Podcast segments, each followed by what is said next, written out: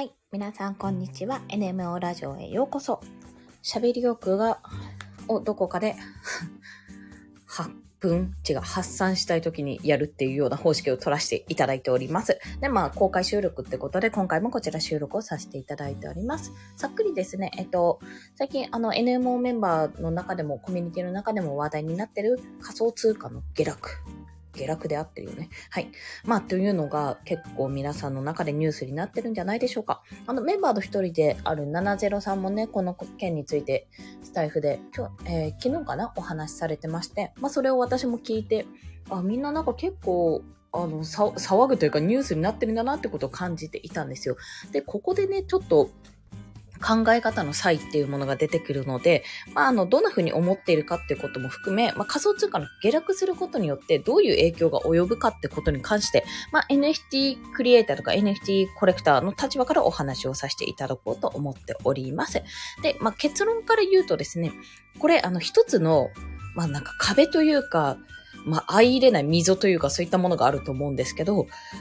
仮想通貨、まあ私の場合特にイーサリアムとビットコインを主に持ってるんですが、イーサリアムをじゃあ持っているとしたら、じゃあイーサリアムの価格が、1イーサが、まあ大体今、30万切ったのか、まあ、30万近くだとして、前まで40万とか44万とかあったんですよ。去年の12月頭とか、11月ぐらいはそれぐらいだったんですが、じゃあそこから下がったって思ってやばいって思うか、それとも、あ、イーサリアム下がってんなーっていうふうに思うかの違いってどこにあると感じますかね皆さん。これって要は日本円換算してるかどうかなんですよ。で、まあ、日本円換算してるかどうかっていうのは、まあ、いろんなパターンがあるんですけども、要するに、えっと、不思議なことなんですけども、これ本当に感覚の話なんですが、私ね、イーサリアムって1イーサって、それが30万になってるようが40万になってようが、今のところ1イーサは1イーサのままなんですよ。価値がどれだけ暴落しようが1イーサは1イーサのままって感覚なんですね。で、それはなぜかっていうと、もうね、なんて言ってるのまあ本当に感覚としては、もう効果に変えてしまったもの、他の通貨に変えてしまったものだから、そこから日本円に戻すって感覚が今のところはないんですよね。イーサとして。まあこれはね、でも、いざ日本円に戻すっていう時になったら、やばいやばいっていう風になると思いますが、今のところ日本円に戻す予定はないし、まあそのままガチホするっていうところもあるし、もしやるとしたら NFT を購入するっていう形か、もしくはスワップするってぐらいしか、他のトークに変えるってことしか、今のところは想定してないので、まあそう考えてみたら、まあ下落しようが何しようが、逆にまあ、日本円からイーサに買いやすくなってるよねっていうような感覚でいるんですね。まあ、今のところ日本円で買う予定はないんですけどね。っていうような形で、これ不思議な感覚で、あの、今までは、私ね、多分去年の12月とか11月ぐらいは、あの、NFT とか出て0.5イーサとか0.01イーサとか出てるものを見ると、あ、これ3万円だなとか、これ0.01だからだいたい4000円ぐらいだなって換算してたんですよ。要は日本円換算にすぐにしてたんですね。でもこれ不思議なことで、自分がある程度のイーサリアムを持つことによって、そのイーサって日本円換算しなくなるんです。イーサはイーサ。あの、シャレじゃない。イーサでイーサじゃなくて、イーサはイーサリアムのままっていう感覚でいるんです。だからその裏側で1イーサがまあ、30万になろうが40万になろうが20万になろうがあんまり関係なくて、まあ、手元のイーサリアムが別に減るわけじゃないので、価値が減る、減るというか、日本円としての価値がだんだん下がってるだけであって、手元のイーサリアムががっつり減るわけではないっていう風な感覚でいるので、あまりこの下落に関してはキャーとはなりません。ただ、ここで問題なのは、もしその自分が稼いだイーサリアムを例えば日本円にね、利確をして、そこから税金を払うとかでもいいし、あの、どなたかお願いしてる人、例えば外注してる人、税理士さんとかね、私はまだやったことないですけども、そういった方々にお支払いするのに日本円にしなきゃいけないっていう作業がそこに残っている。確実にやらなきゃいけないって時はすごく、え、日本円安いじゃん、どうしようっていうふうになるわけなんですよ。だから、変な話、あの、懐に余裕があるかどうかというより、イーサリアムを持って、そのイーサリアムを自分は日本円に変える気があるかどうかって感覚で多分得ると思うんです。で、ここで多分疑問としてあるのは、いやいやいや、だって、なんやかんやで、あの、イーサリアム持ってて、例えばそれずっと持ってるだけだったらもったいないじゃんとか、結局動かないままで、もしイーサリアムの価格がガクンと0円とかになって草コインみたいになってどうするのって、きっとね、話にもなると思うんですよ。で、まあ、ここで多分仮想通貨界隈の皆さんは、はんって私のことは鼻で笑うと思うんですけど、いや、イーサリアムって何年続いたと思ってるのって話にきっとなるんですね。よほどのことがない限り、イーサリアムがガクンって下がることは、おそらくない。まあ、ビットコインもそれが言えるかなと思います。まあ、かといって何十年後かに、まあ、例えば日本円が今まではね、ずっと日本円は安定した通貨だっていうふうに言われてたけど、もう円安ってことでも日本円の価値がどんどんどんどん下がってきてるわけじゃないですか。まあ、そう考えてみたら、あの、ずっと安定的だって思われてた投資価値のある日本円ですら、そういうふうに価値が危ぶまれるってこともあるので、イーサリアムとかビットコインとかもどんどん下がっていくんじゃないか、このまま草コインになるんじゃないかってことも、もちろんね、考えつくと思います。それもね、それも一つだと思います。で、もう、でもね、でも、まあ、それはすぐかどうか、まあ、こっから下がっていく一方かどうかって、多分、よほどイーサリアムしか持ってないとか、あの、まあ、いわゆる日本円しか持ってなくて日本円がどんどん価値が下がるみたいな感覚と一緒ですよ。それしか持ってないんだったらちょっと危ぶむ危険性を感じる必要はあるけども、そうじゃないんだったら、まあ、ちょっとやそっとじゃ揺るがないでしょって思って大丈夫だと思います。というのも、だってイーサリアムが今崩れたら、主要の NFT 関連、あれ全部もう夢のね、後ですよね。泡となって消えていくわけじゃないですか。そんな経済を揺るがすようなことにはならないでしょって。その前になんかいろんな人たちが、まずいまずいって言って、立ち直せるはずなんですよね。よっぽど大きなハッキングとかがない限りは、そういったことは、まあ、普通に考えてありえないと。で、まあ、ハッキングっていう話をしましたが、じゃあハッキングとかそういうふうに書き換えられたらどうするのって話になると思うんですけど、まあ、そこはブロックチェーンっていう技術が出ているわけですから、そんなことやるんだったら、ビットコインとか、例えばイーサリアムのハッキングをするくらいだったら、自分で新しいコイン作って、それがなんとか売れるようにした方が全然労力的に早いっていう話になる。っていうところをね、あの、私はだいぶ前、去年かな？去年の、あれか、池原さんの本で拝見したのかな？そんな風なことを今ちょっと思い出してきました。そう。で、加速通貨の下落を見て、やばいじゃん、日本円やばいじゃんって、これ全部今すぐ理覚しないともう、わあ、損切りだ、損切りだって思う人ももちろんいるし、まあ、それは全然いいと思うんですよ。で、もう、でも、あの、実はその中でも、いやいや、だってイーサリアムの価値とか、イーサリアムを日本円に変換するときに、まあその価値が下がっただけであって、持ってるイーサリアム自体が下がったわけじゃないでしょ。で持ってるイーサリアムがそれが1イーサだったものが0.5イーサになったとかだったらまた別だけど、イーサリアム自体は1イーサのままだから、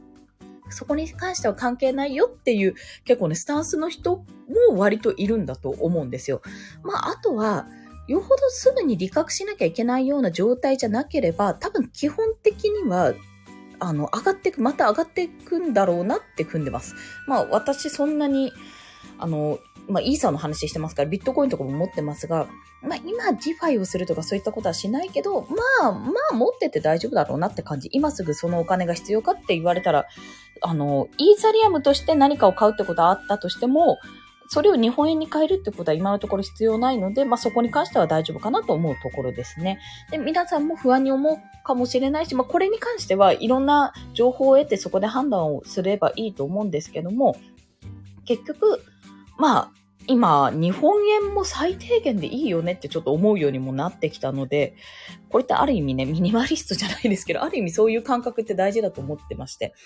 日本円は日本円で生活資金としてはちゃんといくつかを持っておくと。それはもちろん大前提、大前提なんですけど、じゃあイーサリアムとか仮想通貨関連って今すぐそれを理覚する必要があるのかってことを考えて、そうじゃないんであれば、じゃあまあおとなしく見てみようと。ああ、どうしようどうしよう、どんどん下がりっぽ損切りしないといけないっていうふうに思うんじゃなく、ああ、じゃあどうし、あの、どういうふうに動向変わっていくかなと。まあ、これはガクンと絶対下がりはしないだろうと。まあ私はね、そういうふうに見てるし、そもそも投資とかやった時点で、それらが全部、マイナスにはならないにしても、マイナスにはなんないじゃないですか。払ったものは絶対マイナスにはなんないんですよ。借金は抱えることない。ただ0円になる可能性はあるってことは、もうそれを大前提として動くことによって、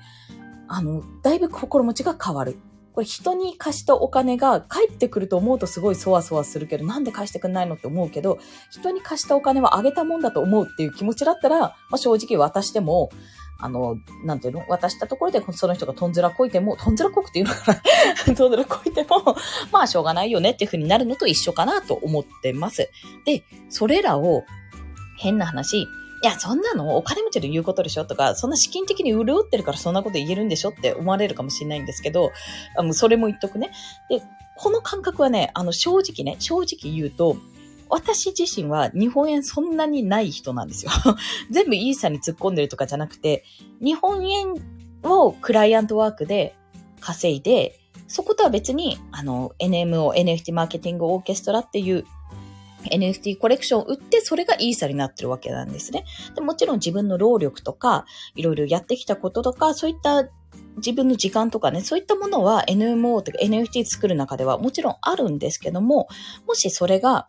売り上げとして、例えばイーサリアムが本当に価格暴落してもう10円になっちゃいましたっていう風になったとしてもね、まあ、そんな風になったらちょっと笑いますけど、なったとしても、金銭的な面では確かに痛手は来ますよ。痛手は来るけども、もともと0円ベースで、まあ、自分の時間を0円とすると、0円ベースで作ってきたものが、すごく高値で売れていて、そこがまたゼロベースに戻るって感覚だから、そんなにね、気持ち的には痛くないって今言いたいんだけど、今想像したらちょっとやっぱり、えー、なんか嫌だなと思ってきたからどっちなんだよって話ですね。そんな話でございます。まあでも、あの、思ったのが、やっぱりチャートとか見てドキドキするっていうのは、すごい楽しいんですよ。楽しいんですけど、やっぱりね、心がね、心が擦り切れるなって思って、私は投資家にはなれないなってことをすごく思いました。で、まあ、もし、今後ですね、あの、イーサリアムとかなんか NFT 買いたいなとか、そんな風に思ってる方がもしいらっしゃるのであれば、まあ私の買い方、投資的じゃない私の買い方ですね。おすすめはしない。あの、あくまでも個人的にこういうふうに買ってるよってお話をすると、私基本的に投資目的では、基本的には買わないんです。投資目的では買わないけども、確実に売れるであろう作品を買うって感じです。そうそう、大体そういうものってあるじゃないですか。なんか、あの、確実にもこの人有名だし、もうコレクションとして確立してるよね、みたいな。だから、本来だったら、あ、この人売れるかなって思うものに対して、初期のまだ安い段階で購入して、あ、すごい伸びた、やったねっていうのが多分投資的にはうまくいってるんですけど、私結構育った後に買って、割と高い値段で買って、あの、値段を釣り上げている人間みたいなものなんで、もう本当に一ファンとして、あの、ここのプロジェクトとか、このコレクションがどんどん広まればいいなとか、どんどん進むと楽しいだろうなっていう感覚でやっています。まあ、そういう買い方もあるってとこですね。だからなんだろう、漫画、コミックとかゲームとか買うような感覚に近いかもしれないな。それが、あの、クリエイターの応援になるっていうところまでは考えてないけど、単純に自分が欲しいし、面白いなって思うから買うと。で、もしそれがつまんなくなったり、もういいかなって、あの、売らなきゃいけないなって思った時に、まあ、売れて、